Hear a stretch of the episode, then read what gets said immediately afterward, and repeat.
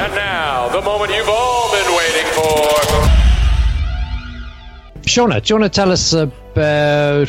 Did you see I Love Dick? Yes. Like what you did there, Steve. Tell us. About that How much love dick?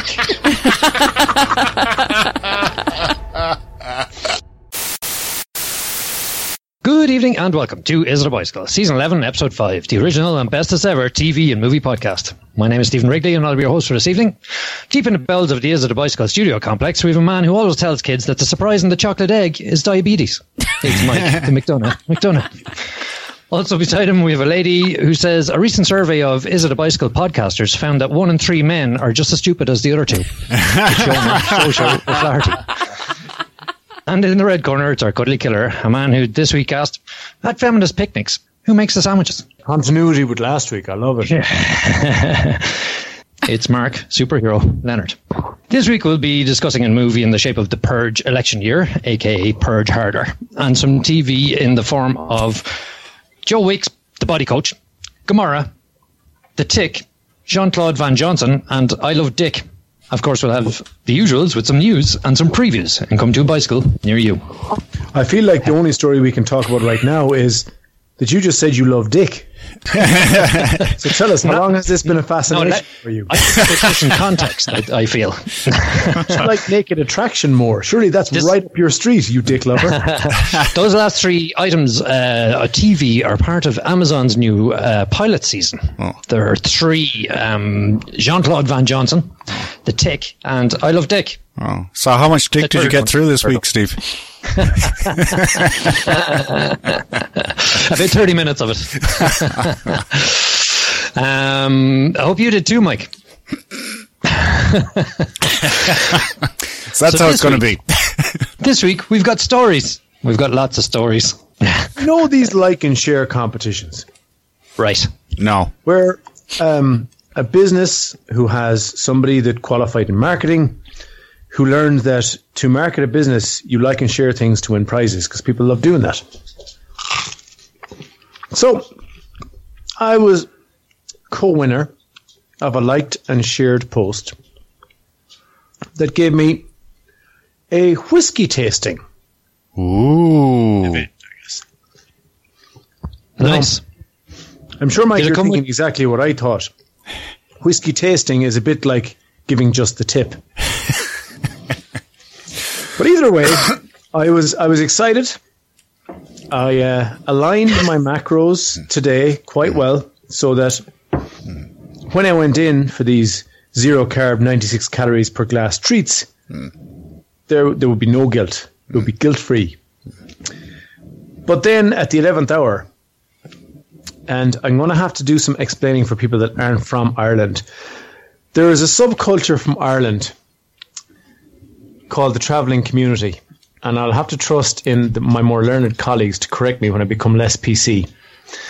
It turns out that there was a wedding of a member of the travelling community to another member of the travelling community happening in Letterkenny, which meant that the venue that the whiskey tasting was supposed to happen in delivered a message saying that the whiskey taste professional was unavailable and was sick. But to make a long story short, I said, but sure, I've been tasting whiskey for years. I don't need someone to show me how to do it. so we went and we tasted whiskey anyway. I'd like to see them try and spoil our fun. Hey. Oh, So did you just make your way along the bottles on the second shelf? Yeah. Was it? It's whiskey, right? And then, and then he reached the Midleton. He said, "Ah, Jesus, how much does that cost again?" It's a craze. You know, there's a craze with personal trainers at the minute. Okay. Everyone wants to have a personal trainer. Oh, or at least a demi personal trainer, which is I imagine what you call it when you're in a group of three or four. um, and it's it's not dirty. This is this does not become dirty at any stage, right? so I've had great success with my personal trainer non-sexually. He's married and a bit of a prude, so there's nothing like that going on. But uh, I was in the gym today, and he showed me a variation in technique on the deadlift, right? I say variation in technique, he corrected mine though I don't really like to admit it. I was doing it not quite right. So I went from struggling for six reps on 130 to doing eight for four sets, no bother. Nice. Woohoo. Oh wow, So uh, wow, that's a big difference. Yeah. I think that, that everyone should invest in some proper technical advice from a good personal trainer, which leads me to talk about diet. Mike, what's going on with your kid's diet? I don't know, man.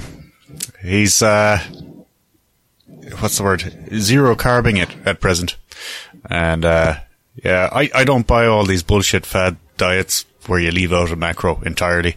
Um, I know you guys have been into that stuff and had your results or whatever, but You'll find that old people are less susceptible to fads, Mike. yeah,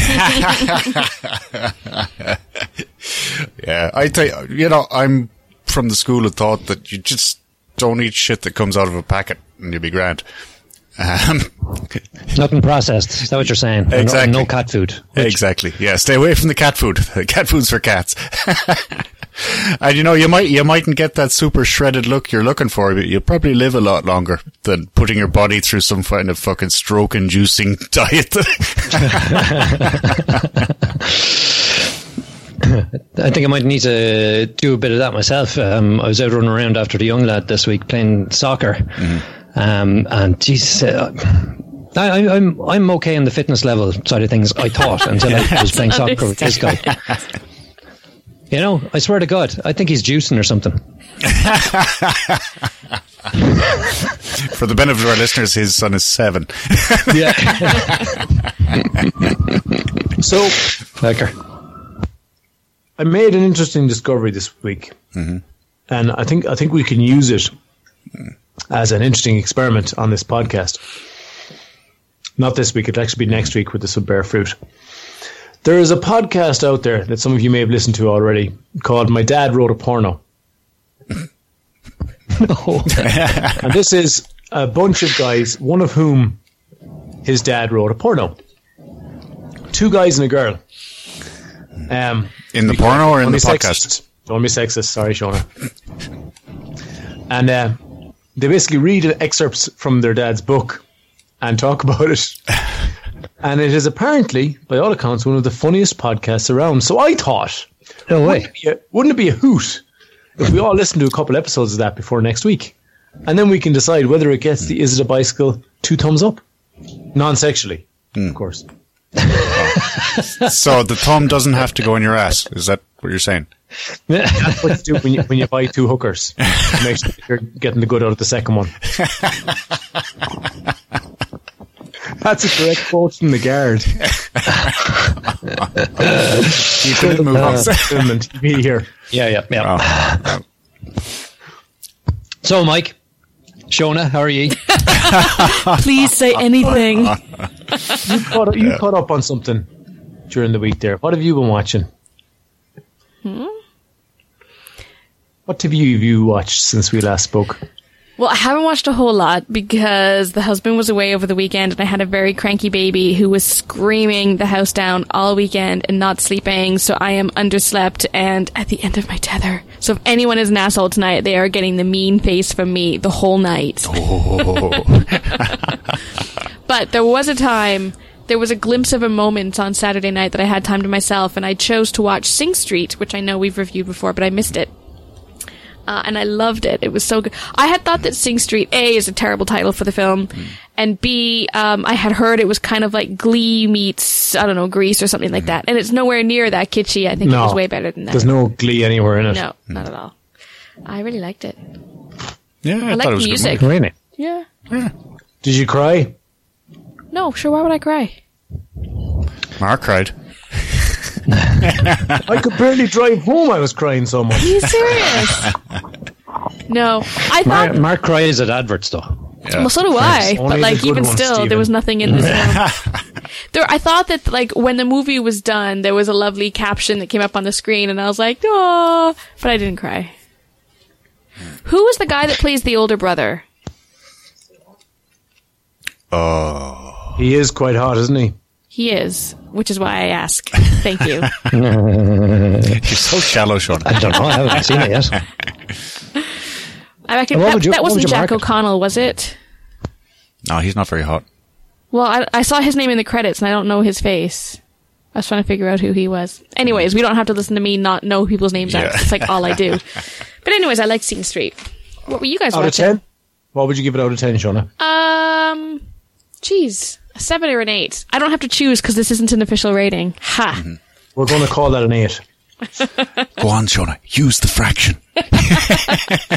Michael, don't you dare. Our friendship was sorely tested with the three and three quarters episode. Sean, are you talking about Jack uh, Reynor? Maybe, yeah. Yeah, who doesn't look unlike um, what's his name, O'Connell. Yeah, Jack Reynor. Um, Was that the older brother? What, what was he in? Glassland. What else? Macbeth.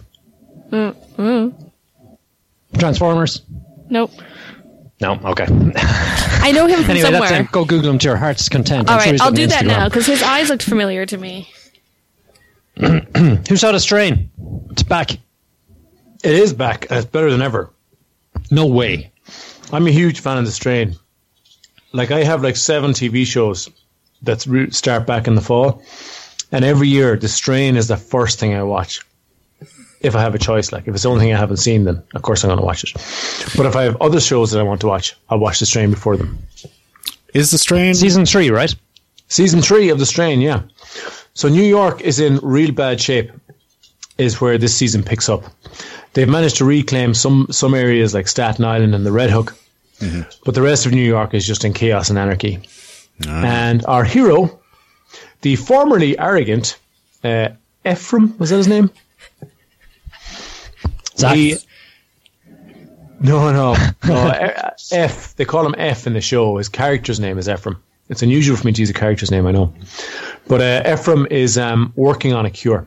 He's trying to figure out a cure for the worms, the white worms that turn people into vampires with giant um, snake for tongues. Is he going to get a move on, like, or is he just going to spend the whole season working on that cure?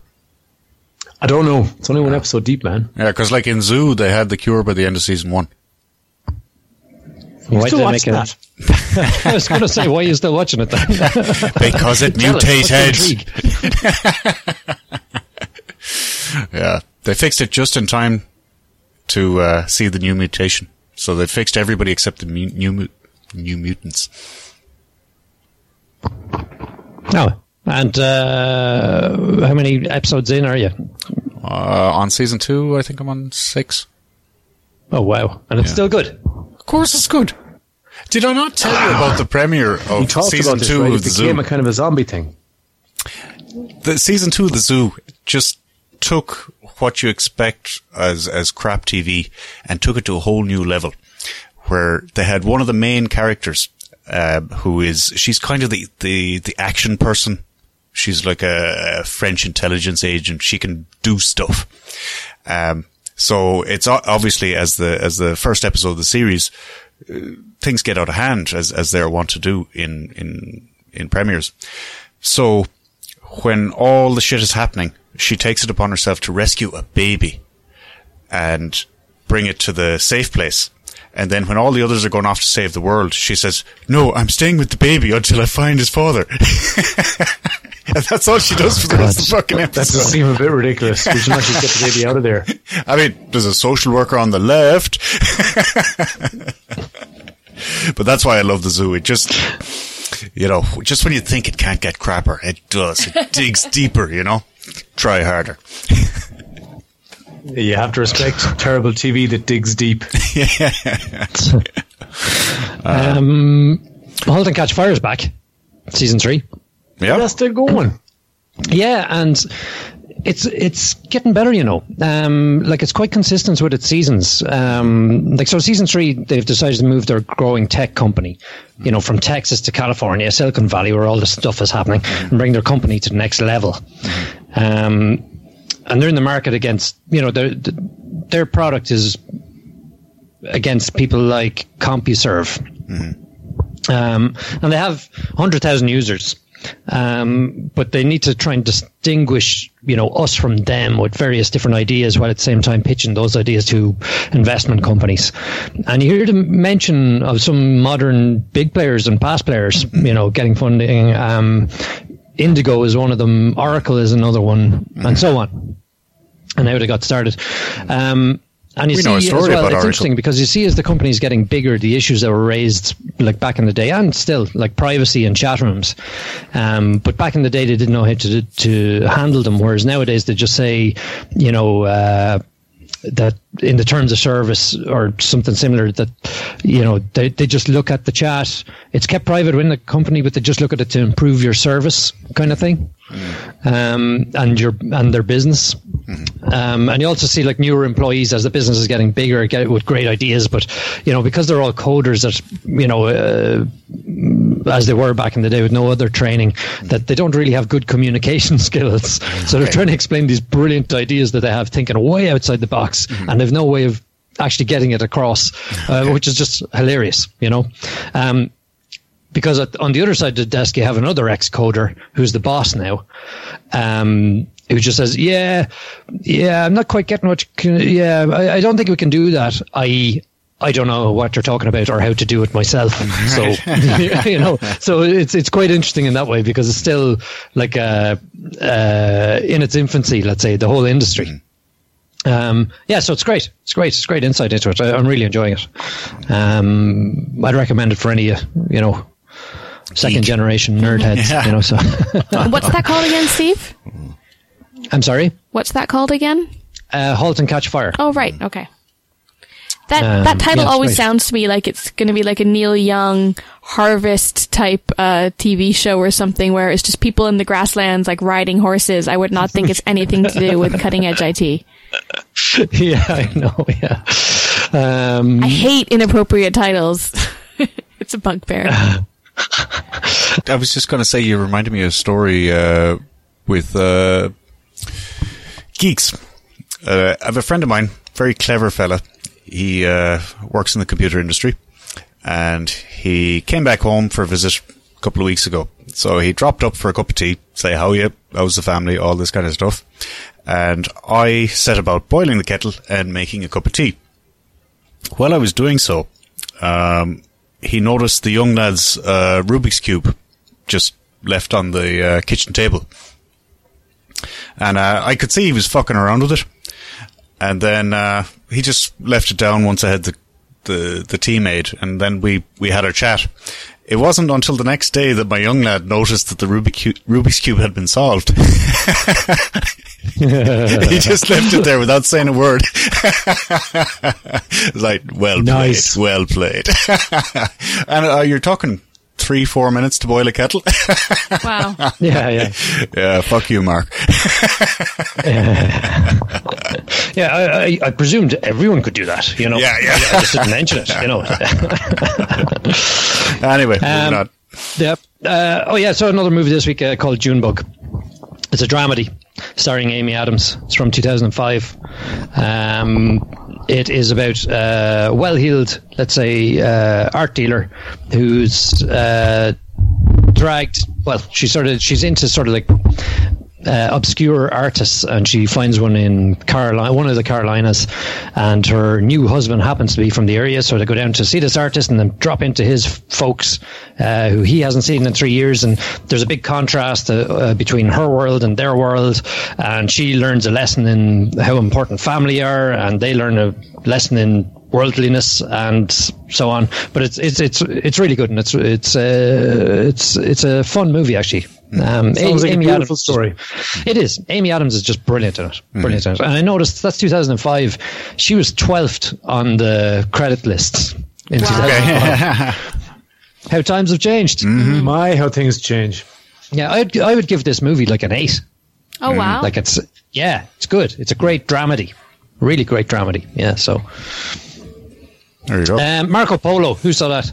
Marco Polo. Is that Marco you? Polo. No, 2014. I think we reviewed this before, but somebody watched did. it. Yeah, did you watch this for the first time, Mike? I saw it for the first time. Uh, I don't. I don't think we have reviewed this, and I can't understand why because it's like right up our street. Historical drama.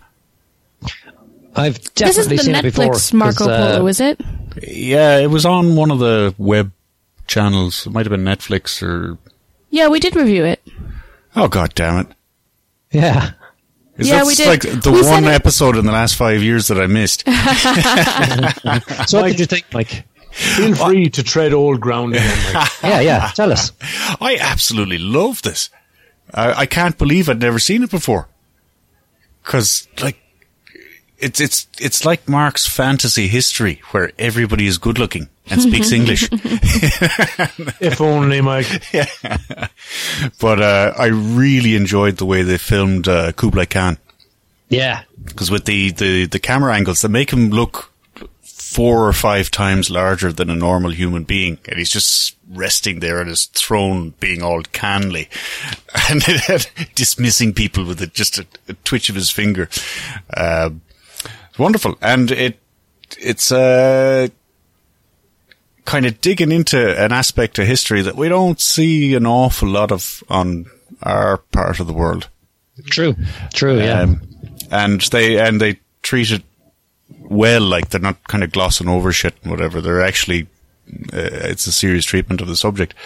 Um, so yeah, it's great. I'm gonna fucking catch right up now. I think uh, July season two started.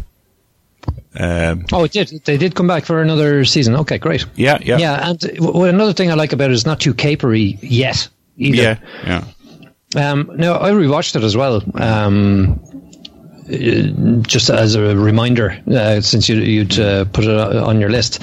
Um, but uh, yeah, I enjoyed it a lot more the second time around than I did the first time. All right. I have to say. Yeah, yeah. There you yeah, go. I like this. Uh huh. Good tack. Yeah, good tack indeed. Um, so let's kick off with the first of our TV since we've got so much. Lots of TV this week. TV testing. Um, Shona, do you want to tell us about? Did you see I Love Dick? Yes. Like what you did there, Steve. Tell us. About that pilot. love dick? you just can't avoid it. I love this. Because in my head, when I thought about this show, I said Steve is going to is going to blow, no pun intended, through the uh, the synopsis of this show himself. if he says sign it out, everywhere he puts it, he goes like, "Tell me about I Love Dick." You know, there's an obvious joke. I can't believe he went with the risque option of giving us the only girl in the room. so, uh, you love Dick. Tell us about it. I think So- it's the only person in the room that won't laugh at the obvious joke. I think. Yeah, so- So I love Dick.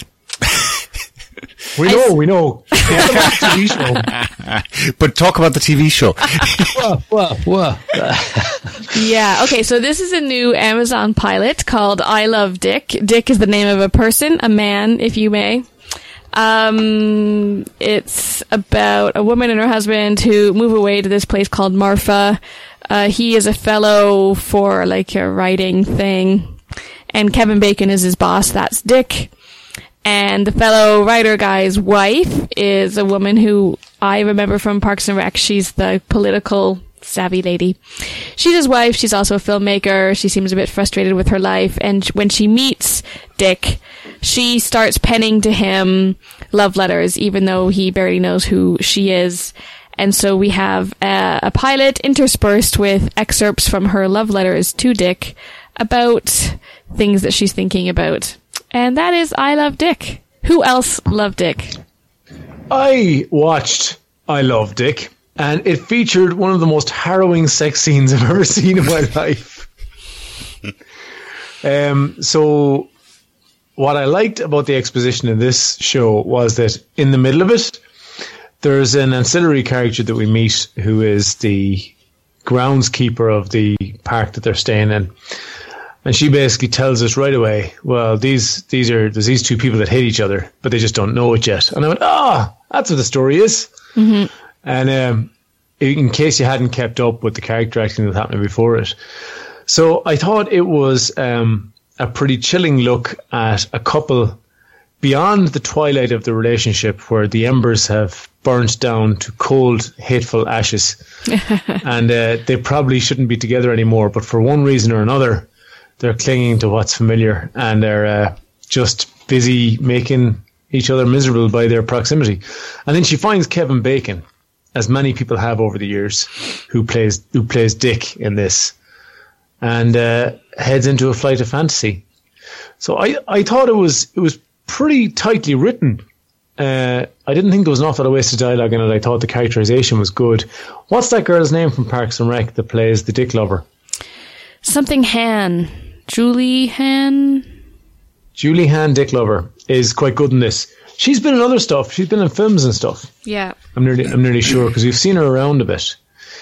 Um, she strikes me as one of these these comedic actors, actresses, even that. Oh wait, is that sexist? Is what sexist. Calling her an actress. I have You- to call you her. got away with it, Mark. She, a she actor. So, um, Kathryn Hahn, isn't it? There we go. yeah, is she is she on the comedy circuit? Is she one Yeah. of those? Oh, she's does hilarious. well? Yeah. Yeah, I thought I thought that. Um, but I thought she was really good in it. Uh, so I enjoyed it guardedly. Hmm. Yeah, uh, she was in Transparent and um, Oh yeah. uh, what do you call it? We're the Millers. Oh yeah, That wasn't very Yeah. good. I love We're the Millers. Yeah. Oh, it's brilliant. Of course you did. Shona, question for you. yeah. Do you think Dick is sexy? He's looking well. Really? I think Hmm. so. That I was the really didn't think consensus so. uh, on this side of the water too. Yeah, When you say this side of the water, do you just mean like the Atlantic. in Boston? Just to Boston? cut you Like? short. Just to cut you, cut you short. Yeah, You mean um, in, in Boston, like? I do. Yeah, in the in uh, with the people that I was sharing the viewing experience with. Yes. Um, Okay. Yeah. But he's- uh, is he not- he, uh, There was there was a point, Steve, where he was walking, and you're just like, mm, "Not looking so bad, Kevin Bacon, torso wise, and his hair's looking nice. His eyes are looking bright and fresh. Go, Kevin Bacon. I thought he looked very withered. Well, you see, actually, it was more to do with his character as well. Yeah, That was too cool. For, well, he's not too cool for school. He's just cool as fuck. mysterious, mysterious and sexy rancher. Yeah, exactly. Exactly. Yeah, yeah, yeah. Um, what do you think, Steve? And actually, what I, I liked about this was that the dialogue pulled no punches. That I liked the there was a lot of uh, very uh, straight talking in this. I like that. There was no beating around the bush. Said what they meant, meant what they said. That's what I liked about this. It was great. Like I said, tight dialogue, nothing wasted. I'll watch more of this. I found it interesting that, like, when I was reading the synopsis of this show before I watched a show that was put on the list called I Love Dick, hey, Shona, you have to watch this. Um,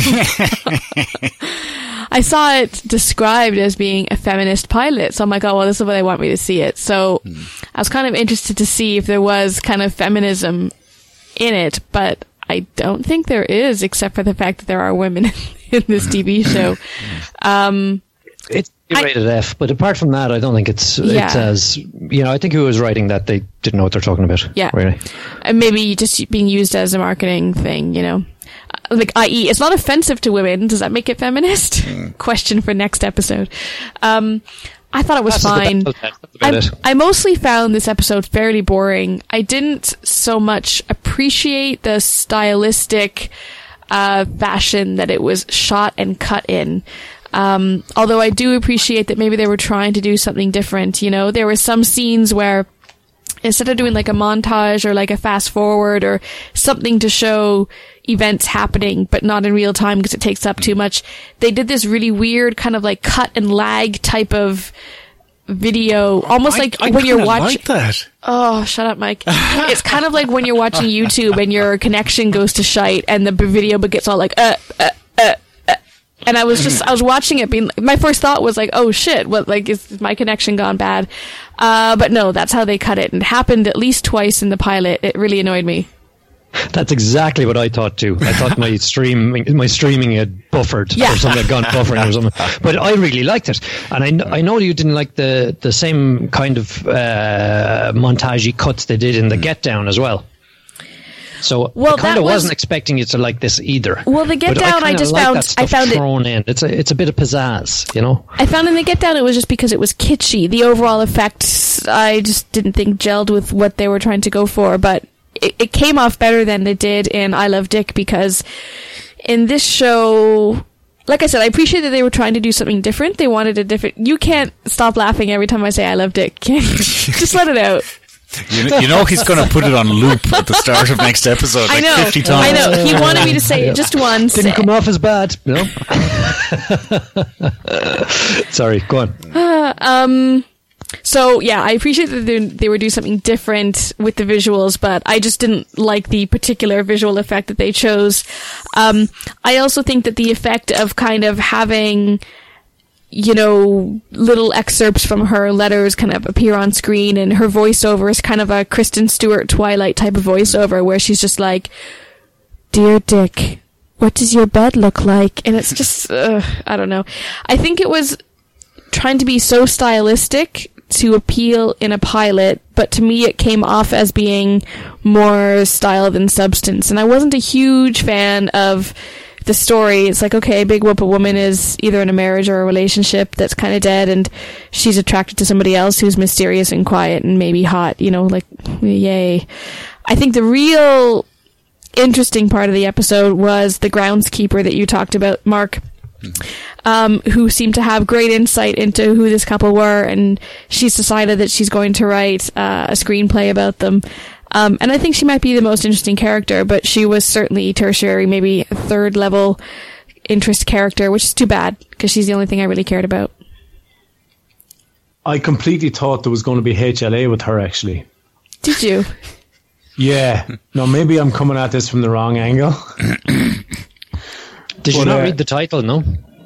yeah, no, I, I, I'm with you on that. I'm with you on that. But like, you know, there's lots of loving to go around. Like, but uh, I, I don't know why. But it, there was a scene where she cuddles into her husband. She spoons her husband and starts like grabbing his moobs.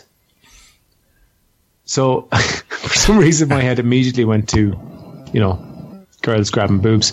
So when they wound up in the cabin together, I said they're totally going to do stuff here. They didn't, and then I decided I should watch less porn.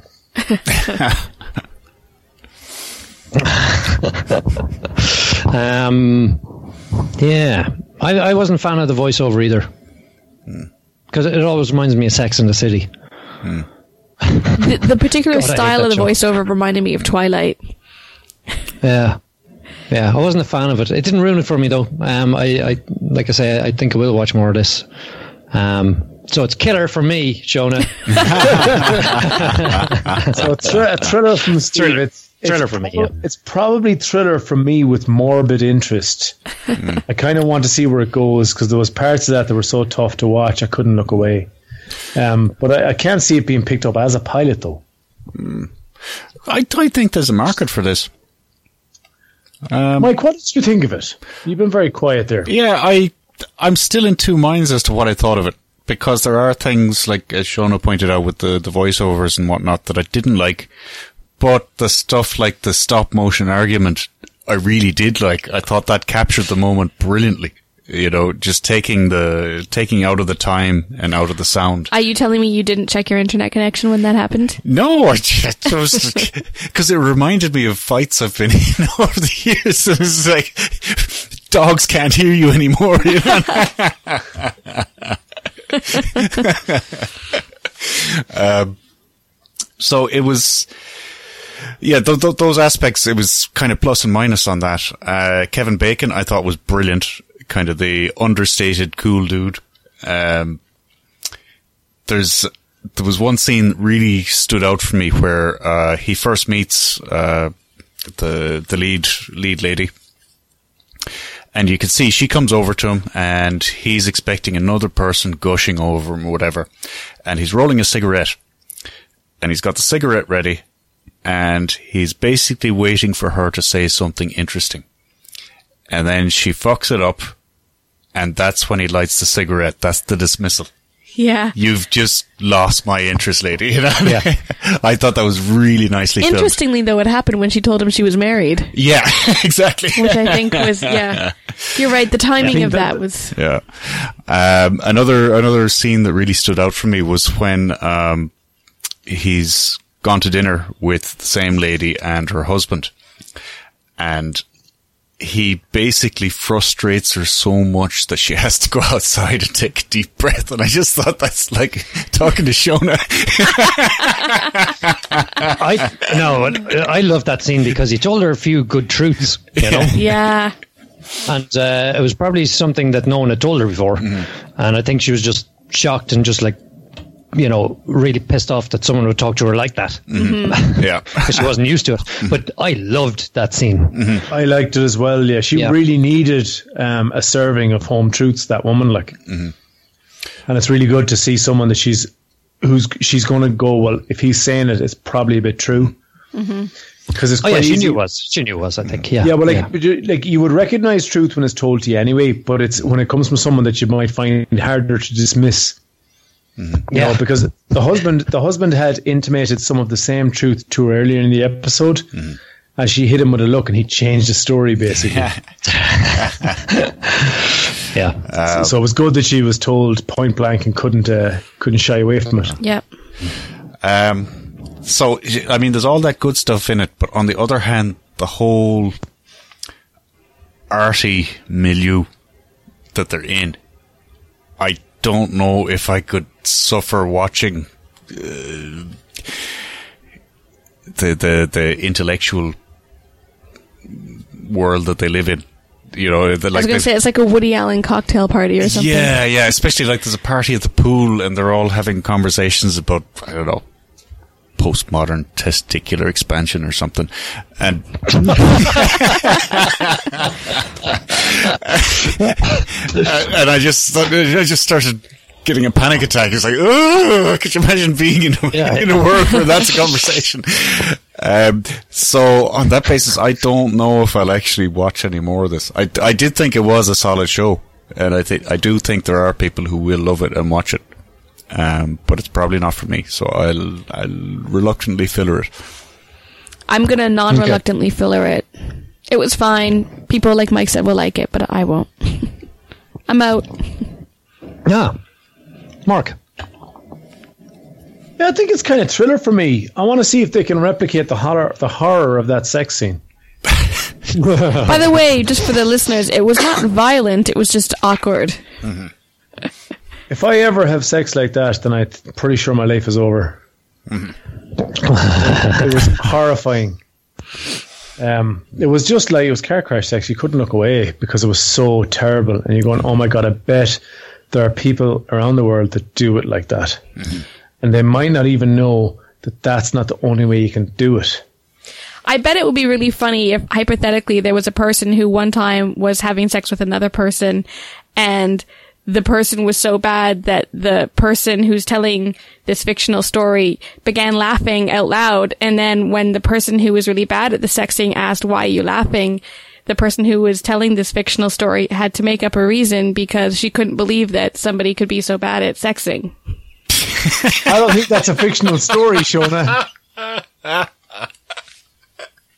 I, th- I think that actually happened. What what what excuse did this fictional person come up with? Uh, the fictional person of the story can't remember. It might have, it might have been blaming alcohol, even though this fictional person wasn't drunk.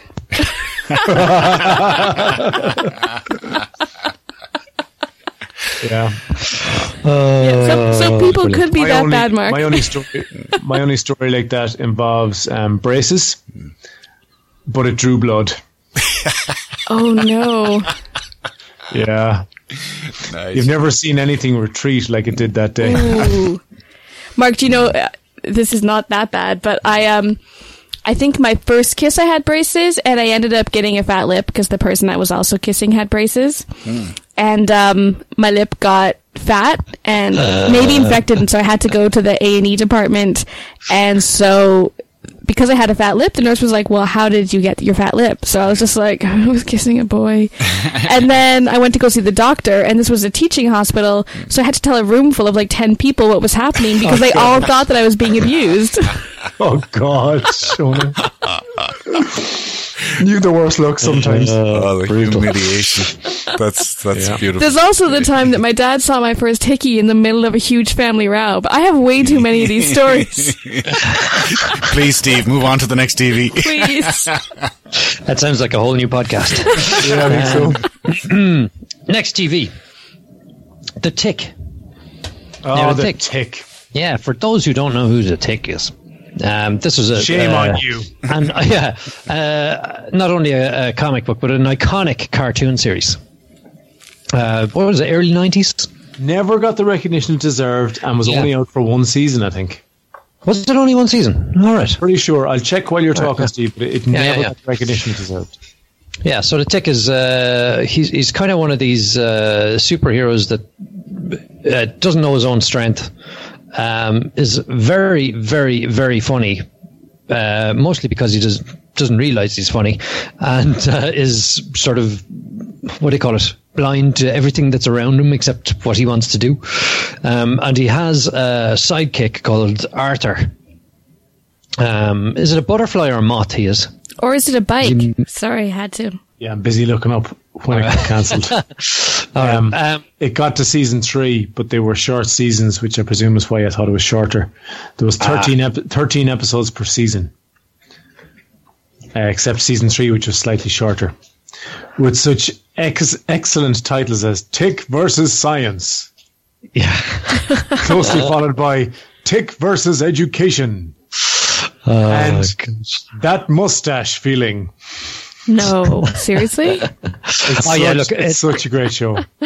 it's very funny, but it's very stupid funny. You know, Yeah, he's the stupidest person around, but he's no idea that he's actually stupid.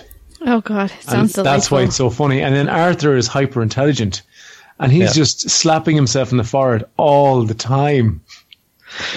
So it's it's really really good. I think. And then, sorry, Steve, go on. You were you were in the middle of talking about the TV show variant. No, go on. Um, uh, well, it's a sort of tagline for that Amazon have given it is in a world where superheroes have been real for decades, an accountant with zero powers comes to realize the city is owned by a supervillain. As he struggles to uncover this conspiracy, this conspiracy, he falls in league with a strange blue superhero. I think they have much cap- said. they've captured. Yeah. they've done two things here very well. The first is they captured the humor and some of the ridiculousness of the cartoon Yeah. very very well. Yeah. But what they've done that I think makes this a really excellent pilot is they have added uh, real life characters and drama in like what's obviously a very like amusing world, right? It's not a real world because ridiculous things happen all the time, but they've still managed to give gravitas to storylines. And I'm thinking about Ar- Arthur's character character establishment in particular. But I thought they did that very well. So you could actually believe these characters despite the fact that they're standing in a world where ridiculous stuff happens. And I talked before, I talked in other episodes about how you have to try and, when you try and do slapstick, but also tell a real story, it's quite difficult. They don't quite go as far as slapstick in this, but they retain the ridiculousness of the cartoon and they weight it with, with real life stories and characters that feel quite real. Whoa. And so you enjoyed the episode? I was, I was just, I was just finishing, I, I was finishing my uh, my review. There. That was it. I thought if I kept going, I'd wind up repeating myself. that blew my mind, Mark. Did So, you see uh, this, Shona? No.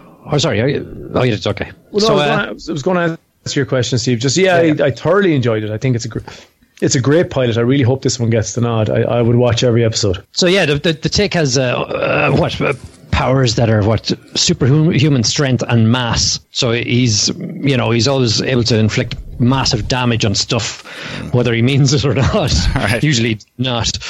Um, he's just kind of clumsy as well. It's a little bit slow in places in this pilot, but um, yeah, That was, that was all. That was all around the character stuff, though. When it slowed down, it was to try and give Arthur um, a bit of time to gr- to gather a bit of depth. Uh, um, like I agree, it was slow. The pacing wasn't exactly spot on, but I thought the the uh, it served the story well in terms of how you got to understand Arthur and, and his kind of his deal, I suppose. That, that's what I thought, anyway. So you watch more? Oh yeah, I can't wait. This is a thriller for me, 100. percent Okay, okay, thriller for me too. Um, Mike, Jean Claude Van Johnson. Jean Claude Van Johnson is uh, Jean Claude Van Damme. Uh, basically exploring the aging process. Uh, he's, he's, it starts off with him in retirement and he is, you know, trying to get through life being recognized and sometimes misrecognized. And people are kind of wondering, why don't you do stuff anymore? Um, so he eventually says, you know what? I'm going back into the game. However, what we didn't know while watching Bloodsport all these years was that he had an alter ego. He wasn't just Jean-Claude Van Damme. He was also Jean-Claude Van Johnson, who was an international hitman and solver of problems, who used his uh, movie persona as a cover.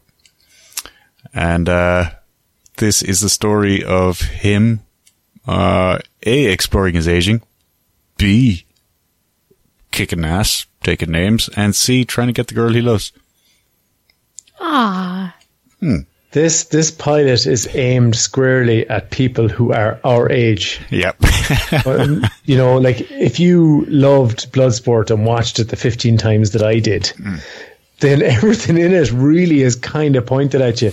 I, I don't I don't know what the uh, if there's appeal for people that weren't say fans of Bloodsport. If you, but I think if you didn't know who Jean Claude Van Damme was in his heyday, you might struggle with this one. Mm-hmm. I think I really enjoyed it. Like mm-hmm. I would always have classed Jean Claude Van Damme as a second rate actor, mm-hmm. but I thought when he was actually parodying himself, he's done a lot better than he has done in serious movies before. Yeah, JCVD was brilliant.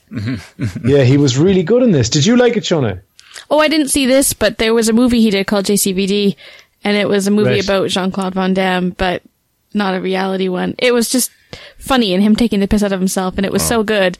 And we see He's- like even the yes, Coors Light commercial that he's doing on TV, like That's it's right, taking the piss out of himself. He does it really well. It suits him. With that big ass He hair really that he has. Yeah, it's a great mullet.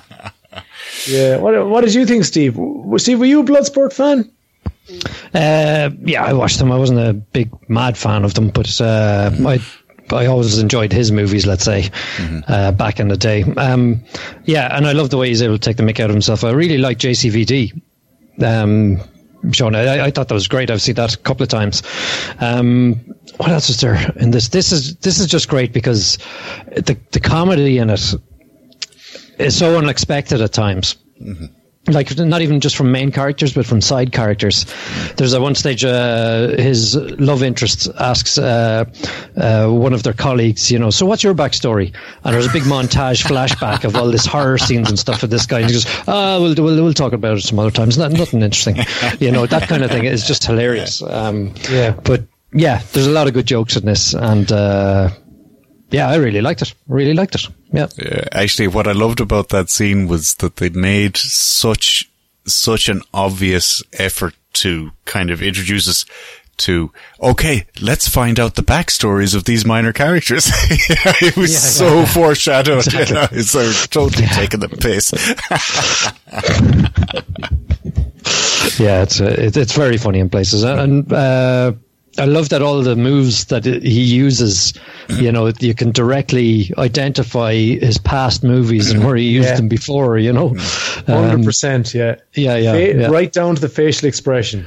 Yeah. yeah, exactly. Yeah, yeah, yeah. It's yeah, it's hilarious. It's hilarious. It's a it's a great show, and I'm, I'm it's great to see him just being so, you know, the half about it. You know, Yeah, yeah. that's exactly what he's doing, Yeah. isn't it? Um, I've only one fear for this in that they might have blown their load as such with regards to Jesus Christ. No, it's, it's a perfectly apt metaphor given we're in an episode we reviewed I Love Dick. okay, go on. I, I don't want to be overly too messant about it, but there, there's only so many jokes you can make about his uh, his career and his age. So I'm wondering if it could carry a full series. Um, Maybe like- we well, haven't thought of all the jokes yet. Well, that's the thing. I, you know what he reminds me of is uh, a Frank Drebin. Mm-hmm.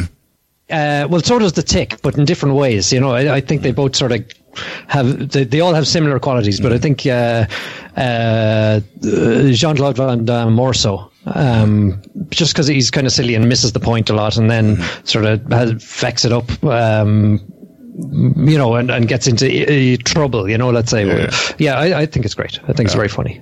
Oh. I, I think if this is going to go forward and be a truly great series, they're going to have to move beyond the history. You know, have a little look back every now and then, but find something new for him in this character. Okay, yeah, yeah, yeah, move it forward. Yeah, Yeah. for sure. Um, I think I think it's a fair point, Mike. I would I would binge watch this though if the if it gets the nod for a season. It's like even just seeing him doing his Bloodsport and cyborg and Timecop moves while taking the piss out of them. It's like it's so much fun. I love those references to different movies that he's done as well, like the Bruce Yeah. Willis one or my one. You know that kind of thing. I think it's brilliant. Brilliant. Yeah. Um, sounds and good. the- I think the I'm gonna fact have that to they're watch it. rules that were in those movies too, like Timecop. You know. yeah, it's gas. So it's thriller for me. Yeah, do you know what it reminded me of? Is the grinder. God. It- It's it's not a million miles away from the grinder at all, but it's just that the grinder obviously was a fictional character, whereas JCVD is a real guy. Uh, it's thriller for me as well. I hope it gets the nod. Yeah, I enjoyed it. Please make more. okay. Um, next to our TV was Joe Wicks, the body coach. Shona. Why why don't you What, tell us what, about it, what did you do, Shona? No question. Why? Okay. Why, Shona? Why? So this is like a health and nutrition guy who I've seen a lot about. I have one of his cookbooks. Um, and then he got a TV show and he's got a huge online presence. I mean, he's got like a million subscribers on YouTube and Instagram and stuff. So I was curious to see what his TV show would like. So there's a new TV show of basically him helping people lose weight. It's uh, anyways, without commentating, it's a show where he helps people lose weight by helping them focus on exercise and um, eating properly. So it sounds uh, fairly formulaic. And there we go. That's Joe Wicks, the body coach. Who saw this? Um, saw a bit of this now. Is is this? Is he more of a pop nutritionist? I don't think so. By pop Yeah. nutritionist, you mean someone who has like kind of pop theory but doesn't really know much about anything? Yeah, it's sort of like didn't- nutrition. I'll, I'll, I'll let Mark.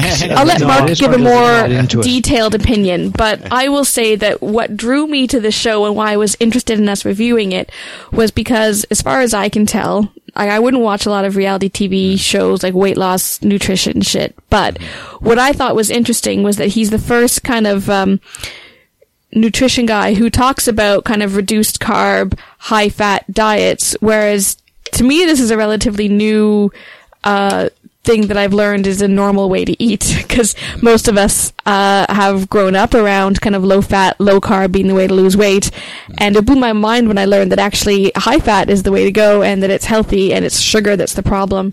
Um, and he was one of the first people I heard kind of in a popularist way talking about that nutritional knowledge. So I would say he isn't, but I'm certainly not the expert. So Mark, why don't you give us your insight?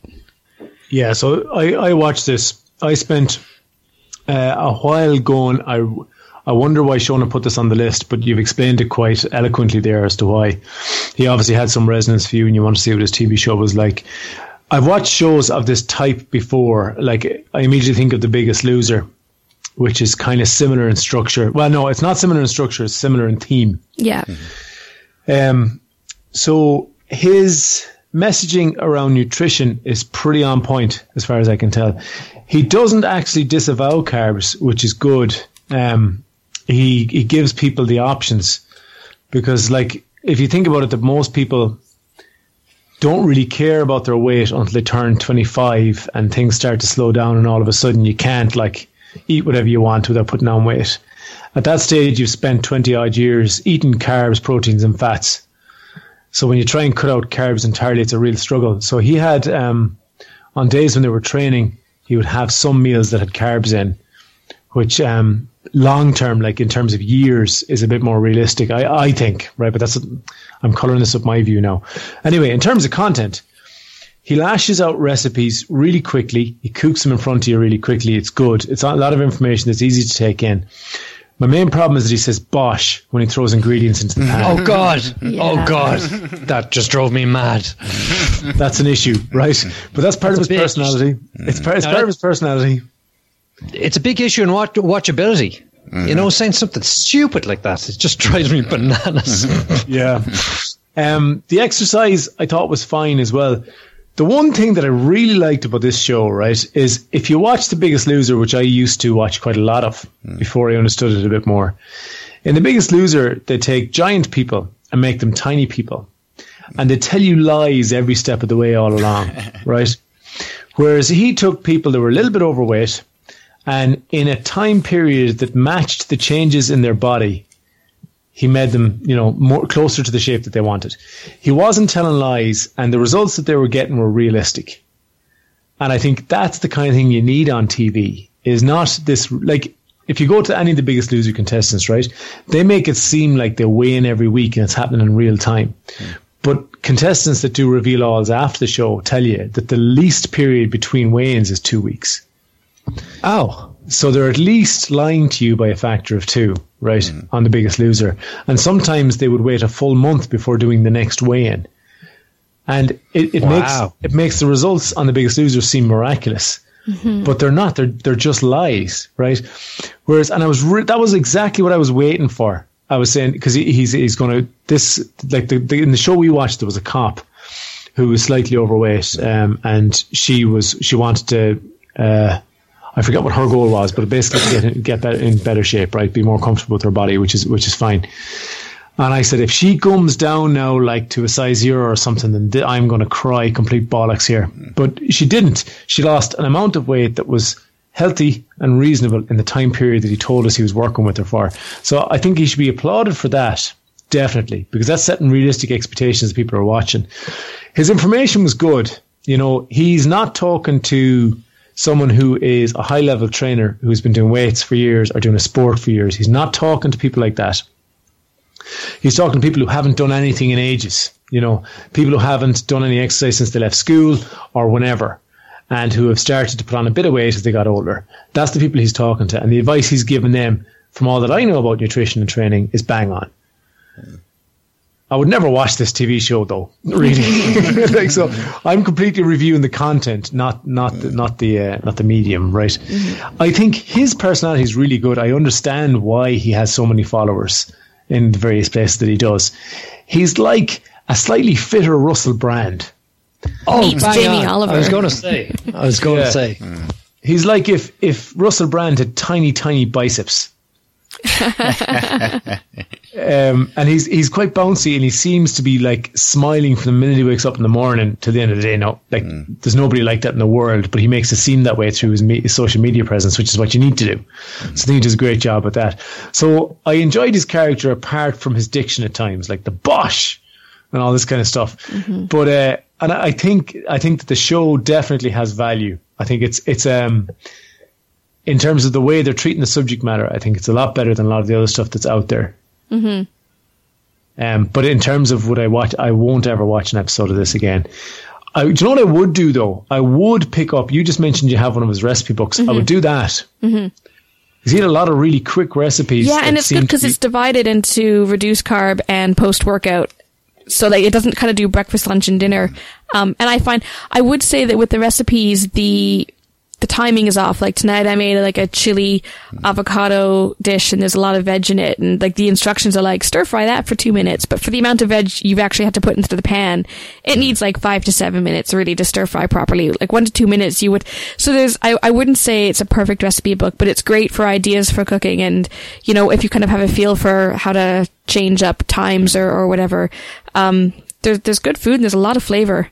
There's some amazing turkey dishes in there that use a lot of like sesame oil and fish sauce that's delicious. Man, I would be so impressed. I, I have bought turkey for dinner so like a lot of times because it's so lean. Yeah. Mm. And it is always what I eat on Friday. The Oh. last thing left in the fridge. Oh, I've stockpiled turkey mince because I, I eat it so much now from these recipes. Like coriander, fish sauce, and sesame oil, I would eat until I exploded. He has made it delicious. So there's some good recipes in the book. Steve, you're also into your fitness and nutrition, so tell me what you thought about this. I honestly I didn't see enough of this to have a real opinion on the on it, but from what I saw, um, like Mark was saying, the content it, it looked right. He wasn't telling lies from what I saw, but I have to admit. Uh, the boshing thing, it really got to me. I'm not sure. I, I just don't think I, I could watch it, but it, you know, it, it, it looks like it's uh, worth a look if that's what you're after. Yeah. Yeah. Did you see this, Mike? I did. And I found it. Mike, ex- what did you think? I know I want to hear this. I, I found this excruciating. I'm so not surprised. Oh, I just wanted to punch his fucking face in. Bosh that in your fucking nose, you fucking piece of shit. that's, that's that's something that I was thinking too. You know, when I was watching this, generally PTs that they put on TV. No, no, I wasn't thinking I wanted to punch his nose in. I was thinking that I could pretty effortlessly because like a lot of PTs on TV are bigger than regular humans Yeah. for that very reason because they want you to aspire, right? Yeah, if that's what you're into, like, um, or else they have something like the, you know. Intimidating physically, like their fitness or their strength yeah. or their speed or whatever, but he's none of that. Yeah. He is he is 0.5 no, he's 5% above average, I think this guy Mm-hmm. in terms of fitness. Yeah, he's pretty skinny, but he's well. I guess lean is his thing, right? Mm-hmm. So, yeah. Anyway, so Mike, go back to telling me about how much you want to punch his face.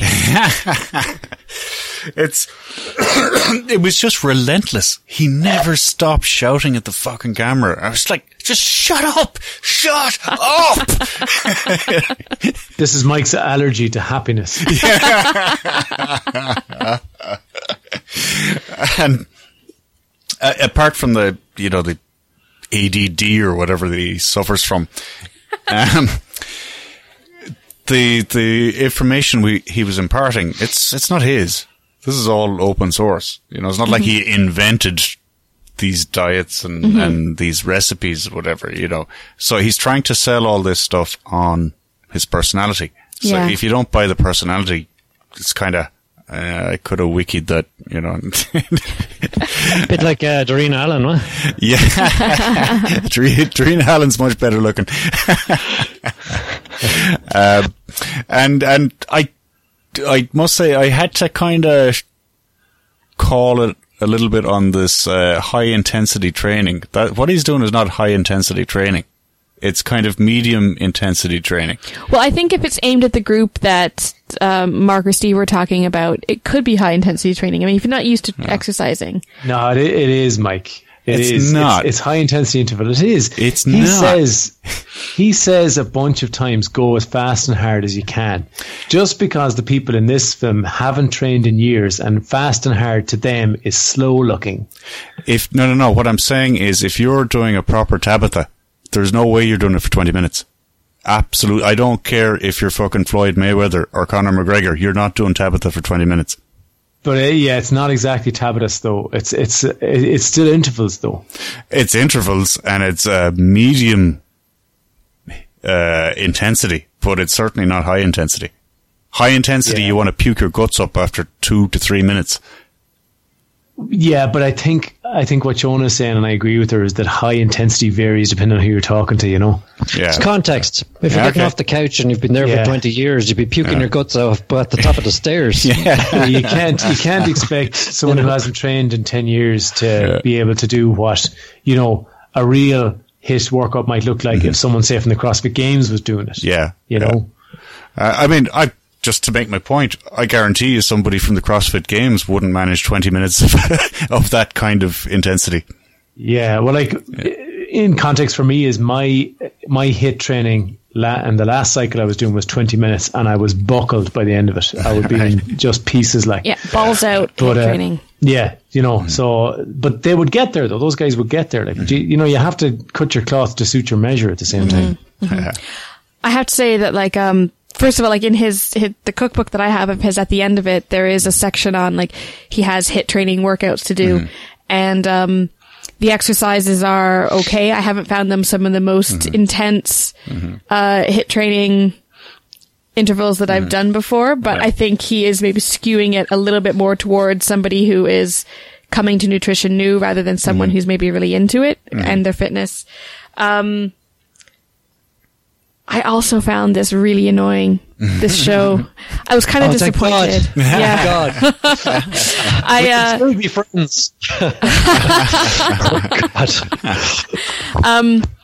Yeah, I mean the cookbook is good, but I'm going to stop there because th- it's exactly what you said, Mike. I mean that the style of the show is so over the top that it gets really annoying really quick. It's like Jamie Oliver on cocaine meets Russell Brand normally on cocaine. Um, the the Bosch thing. I mean, there's so much, there's so many camera shots of him taking a selfie, and it's like, yeah, we get it. it's like turn your camera off, Joe. Um, his interactions with people kind of seemed a little bit forced, like I'm your best friend kind of thing, and um, you know, like I get that he seems to have a passion for his message. Um, but to me, it, it even somewhat comes across as being a little bit desperate. Like he just kind of, you, when I was watching the show, I could almost hear all the marketing people for Channel 4 saying, This is amazing, mate. You're going to be huge. Your cookbooks are going to be big. This TV show is going to be massive. You're going to be the next guru in health and fitness. And he was just like, Yeah, yeah, I got to get this message across. Yeah, yeah, everyone's going to understand it. And it was just like the, the TV show was a bit like jacked up on that kind of desperation for like, I'm the next thing. Um, and I found it pretty hard to watch. So while, like you guys, I the, the health and nutrition I was into, but I can get that elsewhere, and I'm I'm not going to be watching anymore the TV show. But the show did start with the Baywatch style scene of him running across the beach with his little bouncy brown curls flying in the wind, and I thought that's not a bad way to open the show. Shona, yes. speaking of Joe Wicks making money, mm. according to the Daily Female, um, fitness guru Joe Wicks reveals he turns over 1 million sterling a month Oh, as he prepares to conquer the US after scoring one of the biggest selling cookbooks in UK history. Yeah, There you it's massive. And his books themselves come with pages and pages dedicated to before and after shots, where you are seeing massive changes, like the ones Mark was talking about that you would think maybe lie. Now, the before and afters that he's putting in the book, there's no time frame. It's just here's somebody who followed whatever program. Um, For 10 years. yeah, maybe. there are, you know, Jesus. He, he's kind of put everything into the book and it sells itself pretty well. And it, even if if it's preface, he talks about, you know, not weighing yourself, about eating healthy fats, um, about exercising less times. I think a lot of people make the mistake of thinking I need to get fit and then thinking they need to do like an hour and a half a day and then they burn out after a week, you know? Um, so his message, I think, is resonating with people, but like, Jesus, this show is hard to watch. it's hard to get through. Even with those It big is. puppy dog eyes. You has see, he's all- got, he's, he's got a combination of things there. Yeah. You know, he's got a great product in himself. He does. That's the thing. Like, and you can see how easy he is to sell, but I think that's what the desperation of the show comes across. It's just like we know that this Yeah. guy is like a shoe in for for money and fame. Mm. So and, and he's not getting any younger. It has all the tropes that are really annoying about reality TV, Yeah. where each break, before the break, they say coming up next, and after the break, they say what's just happened. Yeah. It's so unnecessary. Like, it's only if you have a tiny, tiny attention span you need that. Yeah, and I was kind of hoping that this show was going to focus more on him talking about the training and nutrition. I'm kind of disappointed that they've used something so formulaic as taking people who are overweight, putting them on his program, and then showing an like an after shot. And everybody's after shot, they had this like the before shot was them in front of a grey backdrop, but the after shot, everybody had this like blurry beach picture, and all of the women had the same shoes on in their picture because obviously the picture's been taken by the same stylist, and uh, they had these weird beach accessories, even though not everybody stated wearing a bikini or going to the beach was the reason for their weight loss. Uh, one dad had a really weird reason about taking a skin on skin picture with his baby. Um, That's not a weird reason. uh, anyways, um, People do that. I No, was I- totally going to do that, but then I decided to spare my son. why, why don't they make a show about overweight people who have to fight to the death to earn a burger? You're on to something there, Mike. You're on something. One other comment on it was, and this is one of those immersion breaking things we like to talk about in this show. When he said, I'm going to show you your, your after photo, are you ready? And they kind of went like, oh, I hope it's good. And I was going, it's after now, so you know what you fucking look like. exactly. So what is this picture going to tell you that the mirror didn't this morning? you know. So I was just go every time they did that, I went, he needs to sell that a different way. Yeah, yeah. He needs to go like, look at how far you've come, or look at the progress you've made, and then go, bish bash bosh, you know, before or after, or something like that. Um, Yeah, I totally agree, Mark. he- instead, he, he was told this is the formula we're going with. Yeah. it's like the the swan reveal. yeah, and it doesn't really work, especially when the reveal is happening already because he's talking to the person. it's actually a more up to date picture than the one that that has already been stylized and photoshopped or into the hmm. beach uh, backdrop. So it's yeah, Exactly. Hmm. there was some change in that fireman, though. He went from like a four to a seven, I would say. he was good looking. He still had the love hmm. handles though. It was just like they just styled him better and put a fake tan on him. Do you not think his face, though? Yeah, it looked more chiseled. He looked his he had a face like a football. I And then the appreciate next- a good the next thing- jawline, and you could see it in the second picture. Yeah, I yeah. just can't believe we're still talking about this fucking show. It struck a chord somewhere. yeah. Yeah. Does anyone Okay. else get annoyed by? I have to ask this: fitness people who wear socks really high on their leg. I find that really weird. Like Joe in this in this episode had a few scenes where he was wearing like ankle socks that came up a good like five inches above the ankle, hmm. and it just like every time I see that, I'm like, do you not own ankle socks? Oh, I is always that push the, my socks down. Socks should never They're be seen ones, in uh, public. Yeah, exactly. If you're wearing they're the shorts, ones don't have socks. Sorry, Steve. they're the ones people wear, or some people wear pumps. It's a look. Yeah, I don't know. It's one I'm not a fan of. No. It's kind of a Bieber-y thing. yeah, and It looks like, like, Bieber is gone sailing or something. yeah. And if You know. if you're pretty, you know, like don't ruin it with a pair of white socks up like halfway up your shin. Oh, they're white. Oh God. Oh yeah, they were white socks that were like a good five inches over his ankle. Like they weren't long Don't enough to be like white pumps as soccer well. socks. They were white shoes. Yeah, white Ah, trainers. Jesus. That is the. I know that look. It's. I. I think it's the worst. But it was like It's a slow mo shot of him running across a beach in like white socks and white trainers from like Love the knee down. Love it. That's how you show cleanliness. Fresh. anyway, this is this Fresh is def- Joe. this is this is definitely filler for me, but it's it's Filler not without not without merit though. I'm going to give the Filler exact same review. Yeah. Yeah, filler for me. yeah, filler the shit out of this.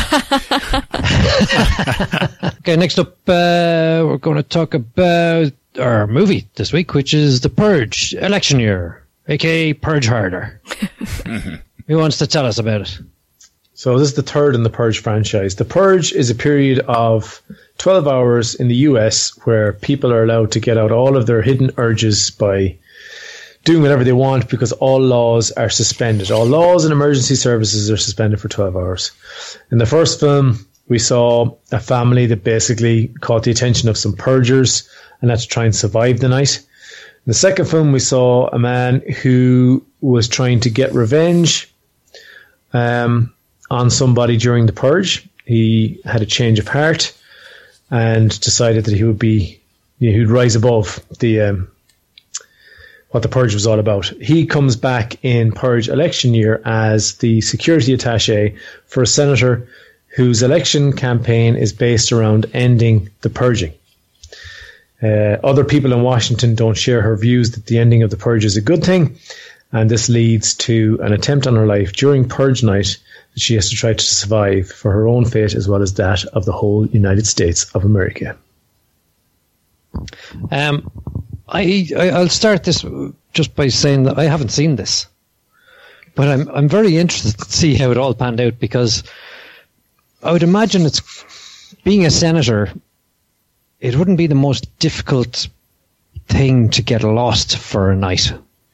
Unless, of course, you wanted to show your constituents that you're the same as them by staying in your own home for the night.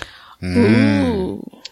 Oh, stupid person. well, if you think about it, there's one thing the vote public hate is people who are up on the house on the hill. Mm. nah, you should just pretend. Well, anyway, she didn't, which made it a much better film than if she disappeared and the bad guy yeah. 60 minutes going, Where is she? Is she over there? No. she's in she's in Cheyenne Mountain. From Yeah, six with- hundred with an meters of concrete. copy of the interior of her house in the bunker. Yeah. Yeah, yeah. Who's to know? Who's to know? Yeah. Yeah, so this this senator's motivation, as we see in the trailer, is that when she was a child, her family fell on the wrong side of a purge, and the person that basically took over their home forced her mother to choose one person to survive, and obviously that was her. So she was the only one left from her family, and that has turned her, for obvious reasons, turned her against the whole act of purging. Um, so it is starring the Rachosaurus Rex from Lost. we saw her already. We saw her already this year in a summer show, Camp Summer, um, where she was also a Rachosaurus. The I, I like. Oh God, I don't know how to come at this now, but she she is the most dressed down uh, actor in Hollywood. Is that should I call her? Should I call her an actor to be non-sexist? But um, like Dressed down in what manner? she's a great figure, but you would have no idea watching this film. Oh, okay. And she was very close to that in Lost. This is obviously a thing for her because, or else she just picks characters where that's a thing for the character. But she is plainly not willing to get them out, which is fine. That's her choice, and I respect it. But I'd sooner see them than not. Anyway, in this film, um, I think she does quite well, but she reminded me very much of her character in Lost. um, the guy, I don't know why you're laughing. just be, I'm just being honest, like. Oh God, Mark. I'm being honest. what, like? Anyway, picture the scene. Picture the scene. I'm in, Century, I'm in Century Cinemas, Letterkenny. I'm watching The Purge. It's very tense. They do action and suspense very well in this in this movie. It's a hallmark of the franchise, and they they carried it well into this third installment. Um, it comes, it builds to a climax, and uh, with 10 minutes left to go in the film, my phone rings and it's work and I'm on call, so I have to leave an answer. So I have to run out of the cinema. Uh, I'm, I'm there with my friend Donna. She has a giant handbag. My foot goes right into the handbag. I then can't get my foot out. I'm a, I'm a pretty large gentleman, so I'm now bro- blocking the screen for about 400 people. And I just and trying to get outside in time to answer the phone before I miss the call, which is a real issue if you do miss a call. So I didn't actually see the end of this film. No. Oh, so annoying, so annoying. Um, and to make matters worse, there was no reason to call me. Oh, I messaged Donna and I said, "Come on out. I need to go because I have once I get called, I have 15 minutes to get online and start looking into the problem." Hmm. Mm-hmm. So we're about seven or eight minutes from the cinema, so it's not that big big a, an issue. But she didn't see the message until the film had ended, which was fine. I still had plenty of time to get to get online, but I got online. By the time I gotten online, the problem had resolved itself magically. Uh. and I wasn't needed at all. It was very depressing. But uh, I, uh. I can review it up until the ending. I can't really talk about how effective the ending is, but I found the plot development a small bit predictable. Uh, I was ahead of the script for most of the film. Um, I don't know whether that's because I've seen the others and they have they have a particular cadence or not. But that being said, I still enjoyed the progression. Like all of these movies, for me at least, allow me to project in two directions. One, how would I keep myself sa- safe from the purge if it was real? And what would I do if I was purging and it was real? And I thought that uh, it, it gave a lot on the uh, on the how would I protect myself side. There was lots of room for um, your zombie apocalypse planning that we like to do in the show. I was just gonna say I'm gonna I'm gonna for the purge. My plan of attack is definitely revert to zombie apocalypse uh, scenarios and come to Mike's house. always go to Mike's. That's the only thing you need to do. what, guys? You'd be at home. I wouldn't have time to be at home. I'd be too busy purging. Seriously, that's the, that's, that's the the- only way around this. That's what they covered in the second film was, uh, you know, what if you had somebody you wanted to purge, you know, and but you're a regular person, and how would you get through that? And I really enjoyed that one. I thought that was a great movie. Mm. They were all, they've all been good, and I think this one is good too. But the predictability takes away a little bit from it. I think if I was purging, I would start trolling people who use poor grammar and punctuation on Twitter. Put an axe in their head. Yeah. and kettlebell gyms. Sean, did you see this? There's a few things. In this No, I didn't see this. This is I. It sounds too scary. It sounds interesting, but I don't think I'd probably be able to watch it. Yeah, it's it's quite gory in spots, but it shows a lot of strong female characters Great. in hmm. corsets and suspenders. All right, good for them. Not ideal lifting hmm. clothes, I grant you, but hmm. good for But them. they're str- but the, but they're strong characters. Yeah, well, they're, they're Mark, a woman can lift in anything. It doesn't matter ah. what she's wearing. God, you're so sexist. until it until it does. So who did see this, Mike? I saw this, Mark. And I was shocked and appalled, Mark. good way Bye. though. This is this is one of the worst movies I've seen this year. What the hell's uh, wrong with you? Did I- you not see the strong female character in the white corset and suspenders? You see, all that for me, that whole sequence was just a revisitation of the Clockwork Orange, sort of over stylized, unbelievable cack. Because they wore masks? What's wrong with you? They had fucking Christmas tree lights on their fucking cars, like. and they try to take angle grinders to the front of a building that's covered by sniper rifles and aren't all immediately killed. The uh, okay, there, there was there was holes like in that, but the people on the roof reacted the way the people with the angle grinders expected them to. yeah. So maybe they're smarter than us. Maybe, maybe. Um, you know, you have things like the, the, as you say, the Rachosaurus. She's the strong leading lady and she spends most of the movie being rescued by other people. It's just like immediately, boom, you just Wearing wearing loose fitting clothing. um, you know, they have uh, her bodyguard and the the ever now ever so nice hero of the neighborhood character meet each other, and immediately it's like, oh, we can't possibly be allies. But maybe later in the movie we'll come to an understanding. it's like, oh Jesus, I call that the Indiana Jones trope. yeah, Oh, really? Every woman he ever meets in his films, Yeah. he's so antagonistic towards, and then Yeah. inexplicably out of nowhere, they're having sex. and then and then there's the other like the the the South Park trope, you know. Uh, uh, yeah, we're going to need a scientist, we need a pilot, we need an engineer, and a black guy to sacrifice himself.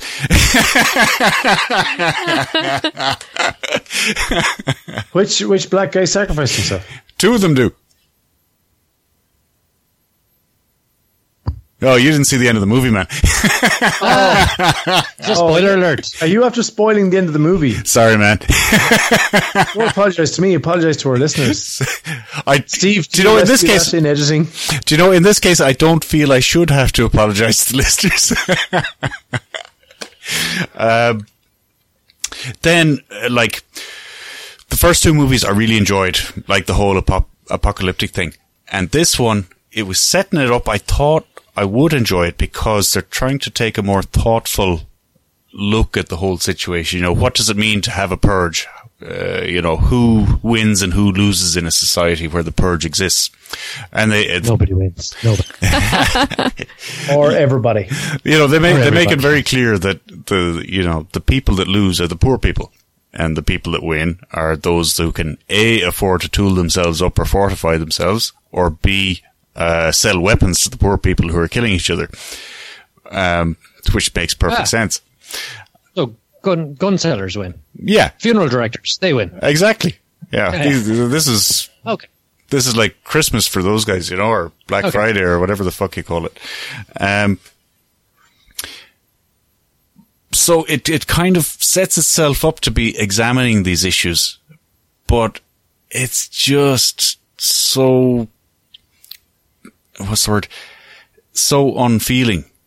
You know, every time somebody says a line about, oh, the plight of the poor people or whatever, it's just like them saying the line. There's no feeling in it. There's no kind of, there was a, no point where I thought, you know, oh my God, this is, this is something we should think about. Mm-hmm. It was just, yeah, you're, you're just trying to get bums on seats here. You know, it's, and you found that trope of women constantly being rescued really annoying, did you? it does actually. It took you out of your immersion because you were just like, women don't need to be rescued. Well, like a, a, a proper woman would be able to handle a gun, you know. a woman some worth sandwiches. marrying. Go on, Steve. So it's shallow. It's intensely shallow. Um, and you know, like earlier we were talking about uh, Zoo, where you admire them getting to the bottom of the pit and digging further because they know that they've hit that bottom. I don't think they were quite aware of just how badly they were doing this. Um, and then you know they've they've set it up. Obviously, election year. It's American election year. They tried to set it up as sort of uh, Hillary Clinton versus Donald Trump. You know, the, you got uh, extremists on one side and the good guy liberals on the other side. But um, our lead character, the senator, is nothing like Hillary Clinton. Not she has nothing in common with with her at all, except for some body parts. okay, Um, so it's watchable then. So it just it just failed for me on every single level. You know, there was a couple of good action scenes, but other than that, you know, it's oh, just depressingly bad. Sorry. Sounds like uh, you loved it. Okay. That's right, Steve. Fucking love this movie. Mark. Last you word. For, you looking for a mark, Steve? Yeah. So, um, if you add up the action sequences that Mike mentioned, which were really good, um, the interactions between uh, the security forces and the uh, we call them the bad guys, for for lack of spoilers, uh, along with white corsets and suspenders, then I'm going to call this a six movie. Hmm. Generous. You put you put the Rachosaurus in a cat suit, and it's it's going to be higher. But she seems she seems to have issues with that, so I guess we're not going to see that. Mike. this is shocking. Right, two. That's all It's I'm not, saying. uh, two. Mike, it's not shocking. Like, it is. It is. I've seen better B movies. you haven't.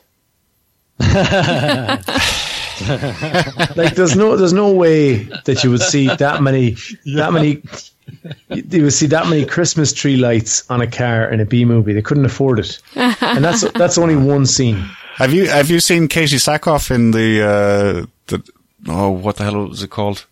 no film with Katee Sackhoff in it is a B movie. Oh, it is, and it has your man the dragon, Don the dragon. Oh, my close personal friend. Yeah, yeah. Um, oh God, what was it called? That was a fucking great bo- B movie. Katee Sackhoff had a shower in a bucket. No. I'm kind of sold in that movie you're talking about. Maybe we should review that next week. I, I think he might have won. Uh, did you did you not enjoy the whole uh, getting ready for the purge and the decision making around that and the, the way it affects the little people and what they actually had to do real time during the purge? Any of that appeal to you? No, because it was done and done much better in the first two movies. You didn't really see that in the first two movies. In the first movie, it was a very specific family and their Yeah. neighbors. In the second one, it was the people that the security chief just wandered into. Yeah. This was the general populace.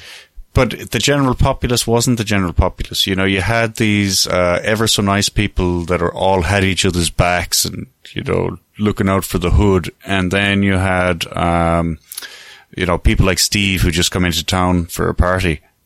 Um, so you didn't really get a picture of real people. I thought, you know, the the main characters who were supposed to be the goodies were too good, and the main characters who were supposed to be the baddies were too bad. You know, it it just struck me as not believable.